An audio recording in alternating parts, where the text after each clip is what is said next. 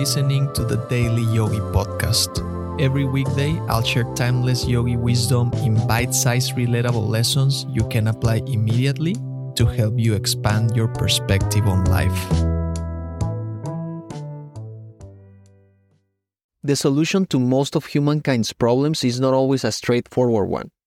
It requires a shift in perspective, a change in consciousness, and an elevation in thought.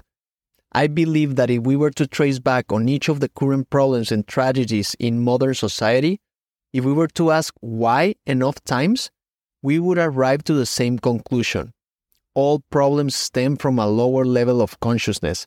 They are symptoms of the current average mindset of the human race.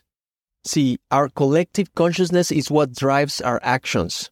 And if we can raise that consciousness, we can make better decisions on the things that matter most climate change, wars, shootings, racism, inequality, terrorism, corruption, animal cruelty, murders, etc., are all symptoms of a lower collective consciousness. People may engage in harmful behaviors because they have a lower level of awareness. They do not see the connection between every human or the interconnectedness of all beings. Human consciousness is constantly evolving and expanding and as a result, we are capable of accomplishing great things. Our consciousness shapes our thoughts, beliefs, and perceptions. When we raise it, we become more receptive to new ideas and solutions. The key to raising our consciousness is to focus on higher teachings and higher truths.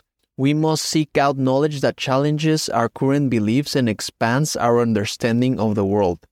But how can we ensure that we stay focused on these higher teachings and truths?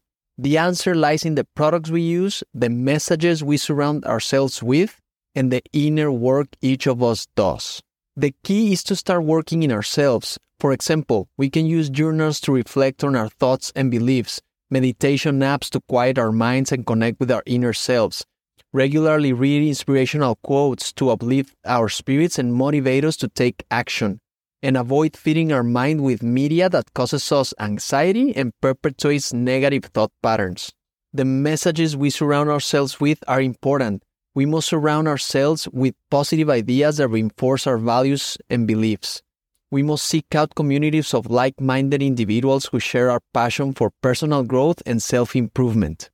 By staying focused on these higher teachings and truths, we can elevate our consciousness and collectively make an impact on the world and by raising our consciousness, we can tackle all problems in new ways and find innovative solutions to the challenges we face.